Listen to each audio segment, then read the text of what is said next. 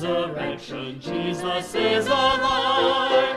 Sunrise, resurrection, Jesus is alive. Hallelujah, Jesus is alive.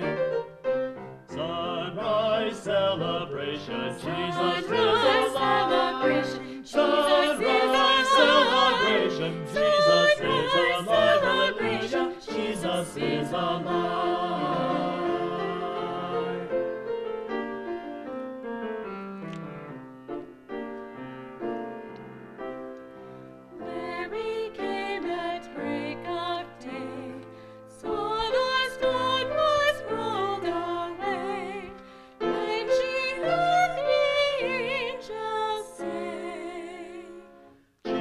Jesus is alive, hallelujah, Jesus is alive. Sing unto the Lord, sing unto the Lord, sing resurrection, unto the Lord. Jesus is Oh, the alive. Lord. Sunrise, Sing glory, sing unto the Lord. resurrection, Jesus is alive, hallelujah, Jesus is alive.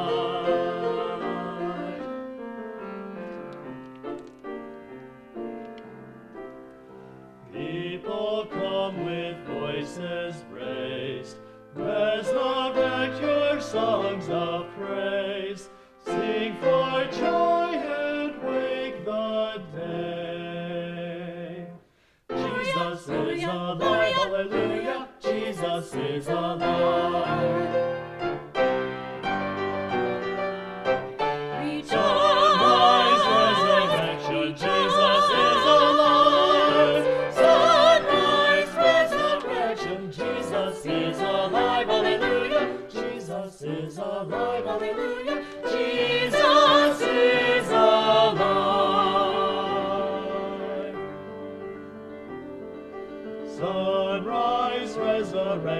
Sunrise celebration, sunrise, sing unto the Lord, sunrise. sing unto the Lord. Sing unto the Lord. Sing unto the Lord, sing unto the Lord. He is alive.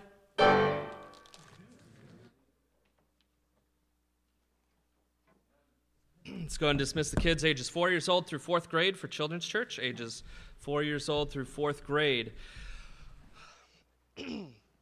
this Easter Sunday is probably one of the most important days in the life of a Christian. And I think when the world looks at Easter, it's all about Easter egg hunts and bunny rabbit flowers and springtime and life and things like that.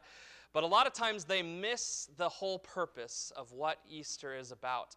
And I think if the world really were to listen to what Easter is about, they would look at us and they would mock.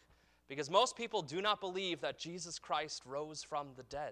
They think that's just a story, something that was just made up. You know, and, and if you think about it logically, it can't be. It can't be. There's so, so much evidence that Jesus rose from the dead, physically from the grave, and is alive today. You look at the fact that the tomb was empty. Um, and it had been sealed by the Roman soldiers and it was guarded before that. Um, the Roman soldiers would never have admitted that they fell asleep and, and somebody broke in and took the body of Jesus. You know, that's, that's not something they would have wanted to have done.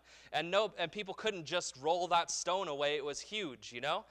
And, and, and on top of that, a lot of people say, well, this is just legendary development. It's a story that grew over time where the disciples, they believed Jesus was divine and they made these myths and these stories. But you know what? Things like that historically take hundreds of years to happen. And these disciples, they were already preaching that Jesus rose from the dead years, very, very few years after he rose from the dead. But one of the biggest evidences for the resurrection is this the life of the people who followed him. We have four accounts in the Bible of the resurrection, four gospel accounts Matthew, Mark, Luke, and John. Those men, if they were teaching about the resurrection of Jesus Christ and they knew it to have been a lie, would they have lived the lives that they lived and would they have, in the end, allowed themselves to be murdered because of their faith in Jesus Christ? Those men would not have gone that far. If they'd, if they'd have known it was all a game, it was all a gimmick, that they'd played, played a game and stolen the body of Jesus Christ, why would these disciples have allowed themselves to die for the faith that they preached? Why not just say, okay, I was wrong, it was all a mistake, let me go now, okay? And I think that is probably the greatest example or proof of the resurrection of Jesus. Transforms lives of believers. And these believers were willing to die for this faith that they believed. And Jesus Christ's resurrection is the single most important event in the history of mankind. We all like Christmas. We celebrate Christmas for a whole month long, right? But it's not as important as Easter is. Easter is the foundation of our faith. But in order to understand the significance of Easter in introduction, I just want to go over why is this so important? Why does it matter that Jesus rose from the dead? And first of all, we have to understand the bad news. Mankind has put, been plunged into sin and continues to live in sin in rebellion against God. Romans 3:23 for all have sinned and come short of the glory of God. That's all of us. Every single one of us in this room are all sinners. And that sin has aligned us against God and it earns judgment by God. Romans 6:23 says for the wages of sin is death, but the gift of God is eternal life through Jesus Christ our Lord. Wages, those are payments, paychecks. You go to work, you work a job, you get paid for it. If you didn't get paid for it, you'd think, okay, this, this boss is crooked. I don't want anything to do with him, right? The payment we all earn because of our sins that honestly we commit every single day is death. That's the bad news. Sin, our sin keeps us out of heaven. We will be judged for our sins. Bible teaches that as it is appointed unto man once to die, but after this, the judgment. The penalty of that sin is death. But there is a death other than just physical death. Re- Revelation 20, verse 14 says, And death and hell were cast into the lake of fire. This is the second death. For those who reject God's offer of salvation, there is an eternity in, in hell awaiting for them. That is the second death. But there is good news. God doesn't delight in casting anybody into hell. That's not what He wants. And in fact, God isn't really the one doing it. We are the ones doing it because He has offered us salvation. 1 Peter 1, verse 18 and 19 says, For as much as you know that you are not redeemed with corruptible things, with earthly things, as silver and gold, from your vain conversation received by tradition from your fathers, but we are redeemed, we are purchased, we are freed from sin by the precious blood of Christ. Jesus Christ came, and it says, as of a lamb without blemish and without spot, he came and he lived a perfect life, and he died for our sins. Okay, this is Easter Sunday. It's not about the crucifixion so much, but it is about the fact that Jesus died, was buried, and he rose again. 1 Corinthians 15, verses 1 through 4 says, Moreover, brethren, I declare unto you the gospel. That word gospel means good news. Okay? The bad news is we all deserve an eternity in hell because of our sin. We have aligned ourselves as enemies of God by the sin that we commit. But God offers us a plan of escape, a way of salvation, the good news, the gospel. Paul says here, Moreover, brethren, I declare unto you the gospel which I preached unto you, which also ye have received, and wherein ye stand, by which also ye are saved, if ye keep in memory what I preached unto you, unless ye believed in vain. Then he says, For I delivered unto you first of all that which I also received, how that Christ died for our sins, according to the Scriptures, and that he was buried, and that he rose again the third day, according to the Scriptures. All of this was foretold, all of this was prophesied thousands of years before Jesus was ever born in a manger. And Jesus fulfilled every single one of those prophecies. But why was he born? Why did he come? Why did he die? Why, why was he buried? And why did he rise again? To offer us salvation. He says, By which ye are saved. You can be saved from the penalty that you deserve because of your sin, because of the sacrifice of Jesus Christ. So, this is the good news. The good news is that because he died and buried and rose again on the third day, we can have forgiveness of sins and be saved from our sin, saved from the death that we deserve by placing my faith in Jesus Christ. But a lot of us today here are believers. Is the resurrection unimportant for us once we have become a Christian? Does it just poof, vanish away? It's no longer something we should even be concerned about. What does it mean for our lives today? And I think our salvation is accomplished through the death of Christ. But as believers, we have a hope of a, a lively hope, as the scripture says, because of the resurrection of Jesus Christ. And uh, I've chosen an unusual text for, for Easter Sunday today. I've chosen John 11, verses 1 through 46. We heard some of those verses already when Jeff was re- doing the scripture reading. John 11, verses 1 through 6. But by the end of this message, I believe you will understand the significance of why I've chosen this text. I think, really, when I look at these verses, sometimes Jesus allows death to touch our lives so that we could find our life in Him. Many Christians say they are saved. But when you look at their lives, you can't tell the difference. You can't tell. They act just like everybody else. So, what's the point of being a Christian, right? Others take pride in being different from the world, but Jesus is not their consuming passion. They're stuffy, they're different, they're, they're prideful, they're arrogant, they do all the right things, but there is no consuming passion for Jesus Christ. I think the word that describes most Christians is apathy. Jesus is a side item to their entrees of life. Their lives are consumed with pleasure, with entertainment, with sports, with money, with food, with hobbies. And even now, and then Jesus gets a mention, but he's only on the, he's in the background. The thrust of this story in John 11 verse uh, John 11 through 1, 1 through 46, the thrust of this whole story is Jesus' statement in John 1 verse 25. Let's go ahead and look there. Jesus said unto her, I am the resurrection and the life. He that believeth in me, though he were dead, yet shall he live. Let's go and open in a word of prayer. Father, I pray that your hand will be on this message, that the truths that you've shown me throughout the week as I read through this story, that you've opened my eyes to here in the life of Mary and Martha and Lazarus would would beat home into our hearts and our minds and Lord that we would be challenged and stirred to find you and to find that you are our life. Love you, Lord. In Jesus' name, amen. We're going to divide this text into four different sections today. The first section I want to look at is the reign of death, or you could title it the tyranny of death in verses 1 through 17. It says, Now a certain man was sick named Lazarus of Bethany, the town of Mary and her sister Martha. And it was that Mary which anointed the Lord with ointment and wiped his feet with her hair, whose brother Lazarus was sick.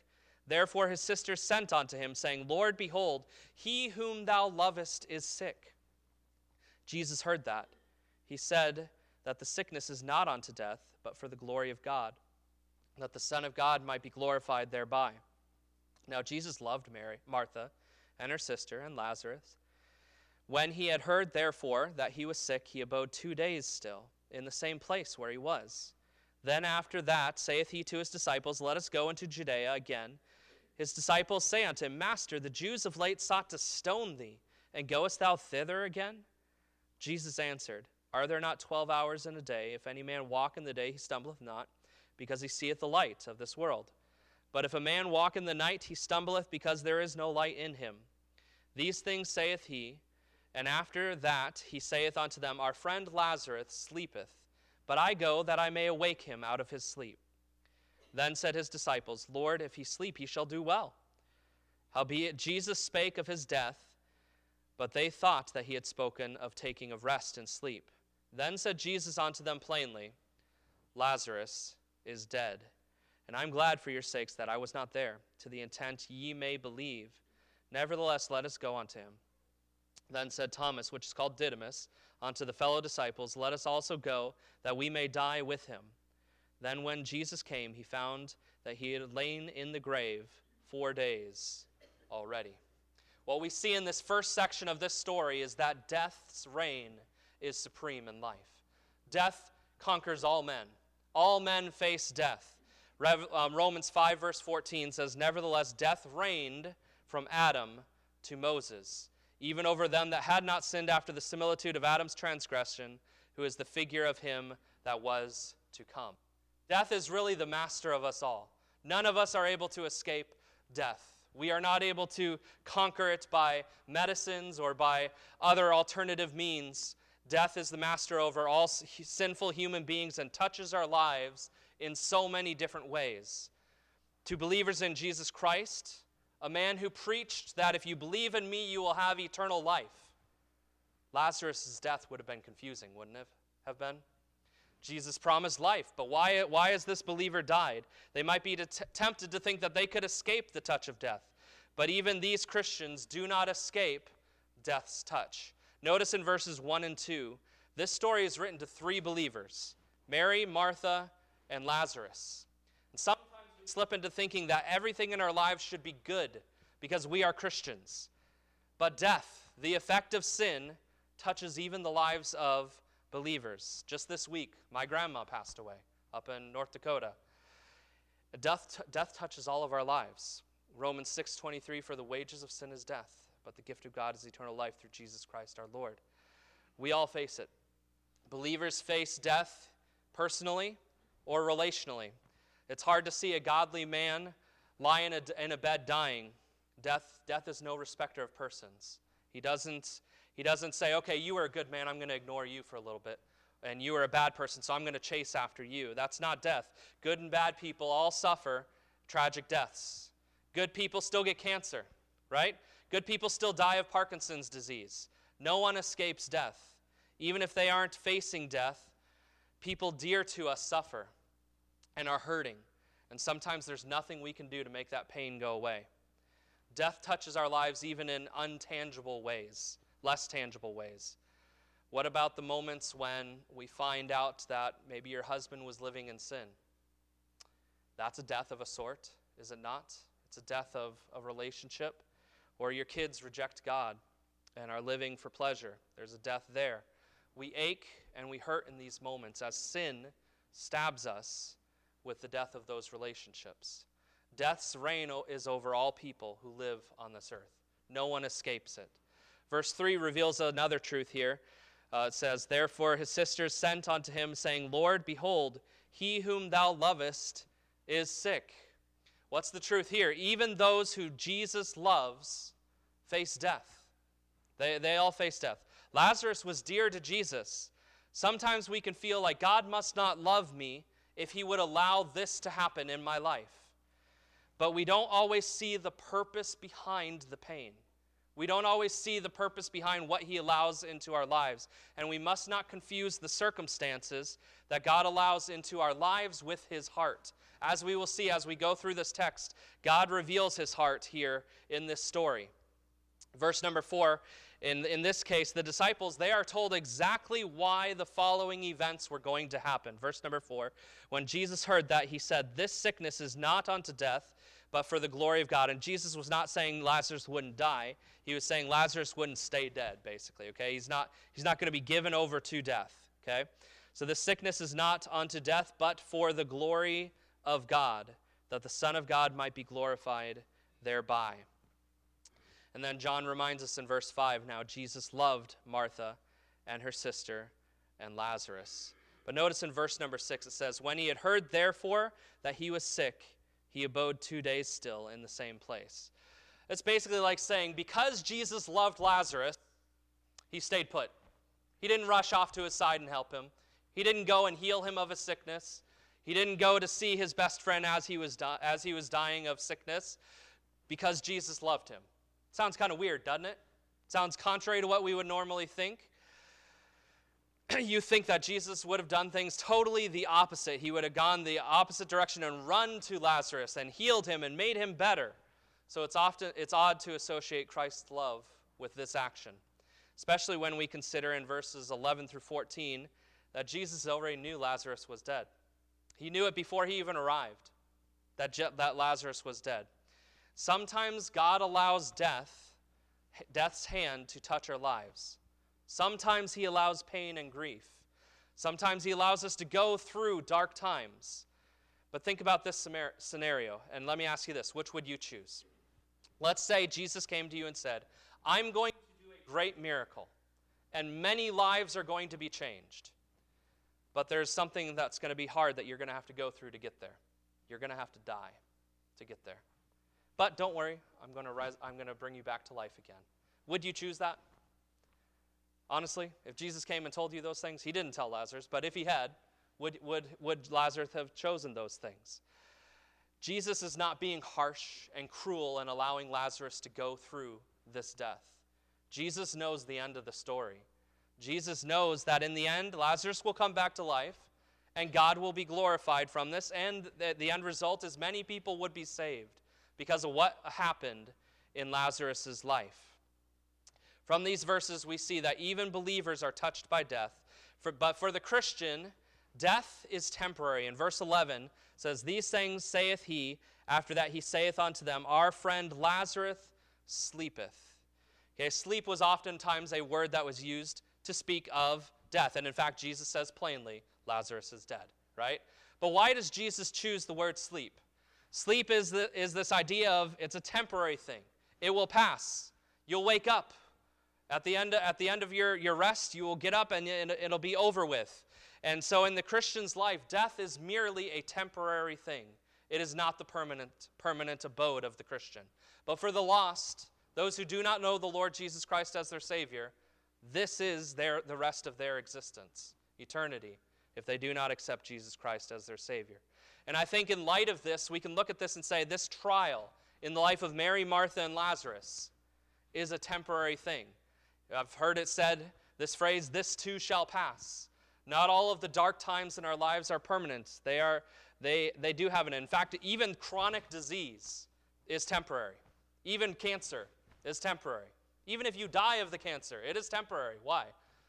Because after you, you die, if you're a believer, you are in heaven with a new body, with a new life. You, are rec- you, you, you have this resurrected body. It's all gone. That's all temporary. It is not a permanent situation for the believer. Verse number four teaches also that our deaths and our suffering can bring glory to God. When Jesus heard that, he said, This sickness is unto death, but for the glory of God. God wants to be glorified, and in God glorifying himself, he accomplishes the best good for mankind. God is not the sadistic, selfish person who just wants everybody to worship me constantly and make me, make me look good because I want you to. God does this because he knows that in doing so, it is the best thing for our lives. It will accomplish the greatest good. It'll fulfill our purpose of existence. But also in verse number 11, we see that Jesus is Lord over death. When he says that Lazarus sleepeth, he also follows up and says, I go that I may awake him out of his sleep. Jesus has the ability to raise people up from the dead. We don't have that ability. When Jesus says enough, death listens. So the first thing we see in here is the tyranny of death. We all face death, we all face its effects in our lives. In verses 18 through 32, though, we see the faith of Martha. I'm honestly astounded by the faith of Mary and Martha in this story. Their brother has died, and yet they both hold out hope that Jesus can still do something about it, right? I mean, if you go to the hospital and a loved one has, has died and they're sitting there in, in the hospital, you probably not got any hope that there is any, that he's going to come back and, and go shopping with you tomorrow, right? There isn't any hope for us. But, when, but Mary and Martha, they look at this situation and they have hope.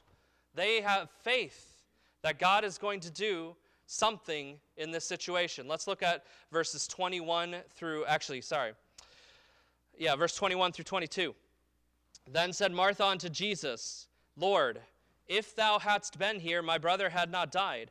But I know that even now, whatsoever thou wilt ask of God, God will give it thee. Mar- Martha had faith, and Mary had faith that God could still do something. In spite of everything that has happened, Mar- Martha and Mary had faith that Jesus could act, that Jesus could raise their brother from the dead. In fact, in verse 23, Jesus saith unto her, Thy brother shall rise again. Martha saith unto him, I know that he shall rise again in the resurrection at the last day. Okay, so she knows there is a resurrection coming, but Jesus doesn't stop there. He says in verse 25, I am the resurrection and the life. I am the resurrection and the life. Jesus is the whole point. Jesus is life. He is pur- our purpose for life. He is our hope of everlasting life, of never having, never having to suffer the second death, a death in hell and, and, uh, and the lake of fire. Jesus is our life. He is everything to the believer. He is our purpose for being. In John 1, verse 4, he says, In him was life, and the life was the light of men. John 5, verse 21 says, For as the Father raiseth up the dead and quickeneth them, that means to make them alive, even so the Son maketh alive whom he will. John 14, verse 6, Jesus saith unto him, I am the way, the truth, and the life. No man cometh unto the Father but by me. Mary and Martha and Lazarus knew this truth. Only in Jesus Christ can we find life. Only in Jesus can we find meaning, purpose, and fulfillment. And Jesus asks her, Do you believe this? Martha affirms her faith in verse number 27. She saith unto him, Yea, Lord, I believe that thou art the Christ, the Son of God, which should come into the world. The, and you got to understand the, the background behind this word, the Christ. She's saying, I know you're the promised Messiah. You're the one that the Old Testament said would come and would pay for our sins and would set us free from our captivity, from the punishment that we have earned for ourselves. You are that one, Jesus Christ. So she affirms her faith in Jesus Christ. Then, but in verses 33 through 38, we see the heart of Jesus. The next, the ne- this section is so strong because it shows us Jesus' heart in the midst of our death and our suffering, the, the situations that we are going through. In verse 33, it says, When Jesus therefore saw her weeping, and the Jews also weeping, which came with her, he groaned in the spirit and was troubled, and, and said, Where have ye laid him? And they said unto him, Lord, come and see. Jesus wept. Then saith the Jews, Behold, how he loved him. And some of them said, Could not this man which opened the eyes of the blind have caused that even this man should not have died? Jesus, therefore, again groaning in himself, cometh to the grave. It was a cave, and a stone lay upon it. And then he raises Lazarus from the dead. But here we see what, what was Jesus feeling as he approaches death in the life of Mary, Martha, and Lazarus? Was Jesus untouched by our sorrow? Was he untouched by our grief, by the, the pain that death causes in our lives? No, he was not. There are three responses that we see in Jesus here. And in verse 33, Jesus was angry at death. It says he groaned in his spirit and was troubled. The word groaned in this verse speaks of being moved with indignation, not just grief, but indignation. Why is Jesus angry? Why is he coming to this situation and he is angry about it? Jesus is angry not because of their Mary and Martha's lack of faith. They had faith, right? Jesus is angry because of the tyranny of death. Jesus was angry at the fallout of death, the consequences of death in our lives. Death was not God's purpose for this world. Yes, maybe God knew it would happen when He created it, and so it's part of His plan, but God did not create this world to suffer death. The suffering and destruction of sin was not what God wanted for this world. And here are two people who are dear to his heart, hurting because of death. And Jesus is angry at, t- at the tyranny of death. It says he, he groaned in his spirit. Jesus' anger was contained. He wasn't raging uncontrollably because of his anger, he kept it inside. But anger never truly stays completely inside. Let me ask you this How did John know that Jesus was angry? Because there had to be some kind of signs on his face that Jesus was angry at death. And it says he was troubled. That word troubled is the idea of being shaken or restless or agitated. Jesus was so angry it made him restless. He couldn't stand it anymore. And then we see in the next verse, in verse 35 actually, says Jesus wept. Jesus was not only angry at the tyranny of death, but we see his compassion for the grief of those that he loved.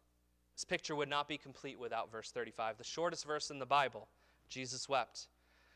Jesus was not only angry at death, but he had compassion for their grief. He felt for them. There are two different words for weeping in this passage. The weeping that, G- that the Jews and Mary did was a weeping out loud, like professional mourners. I don't know if you've ever been overseas and saw a funeral. I uh, did my missionary internship in the country of Nepal. And down by the main river in Nepal, people would burn their dead bodies by the river and you could hear the wailing and the screaming of the lamenting over death in, the, in, those, in those women there at the funeral there. And that's what Mary and, and these other Jews were doing. They're wailing like that. But Jesus weeps silent tears. And the one thing you know about silent tears is they're truly heartfelt tears. They come from his heart. Jesus wept because a loved one of his had died. But also, he was angry again in verse number 38. Jesus, therefore, again groaning in himself, cometh to the grave. It was a cave and a stone lay upon it. But why is Jesus angry now? If you look back at the previous, previous verse, some of, the, some of the men mocked. They said, Could not this man which opened the eyes of the blind have caused this? Even this man should not have died. Jesus was angry at their unbelief, at the unbelief of these people here. Jesus hates what sin and death have done to this world. He does not stand unaffected by it and by what he sees. But here's the thing He is the cure, He is the resurrection and the life. And these men standing by at the grave, they don't see it. They don't understand it. Wouldn't you be angry if you came to a bunch of sick people and told them that you had the only medicine that could make them healthy and they ridiculed you? And one man looks at you and says, Why? Are you a doctor? Or says, Who made you the master of me that I should listen to you and take this medicine? You can't tell me what to do. I don't even think the medicine will do anything. Wouldn't that make you angry? If they just rejected the only cure that, that, that there is, the, the hope that they have? Jesus is angry at not only at the tyranny of death, but he is angry at their unbelief. Then at the end of the story, verses 39 through 45, we see the resurrection of Lazarus. Jesus said, Take ye away the stone. Martha, the sister of him that was dead, said unto him, Lord, by this time he stinketh, for he hath been dead four days. Jesus saith unto her, Said I not unto thee that if thou wouldest believe, thou shouldest see the glory of God? Then they took away the stone from the place where the dead lay. And Jesus lifted up his eyes and said, Father, I thank thee, I thank thee that thou hast heard me. And I knew that thou heardest me always. But because of the people which stand by, I said it, that they may believe that thou hast sent me.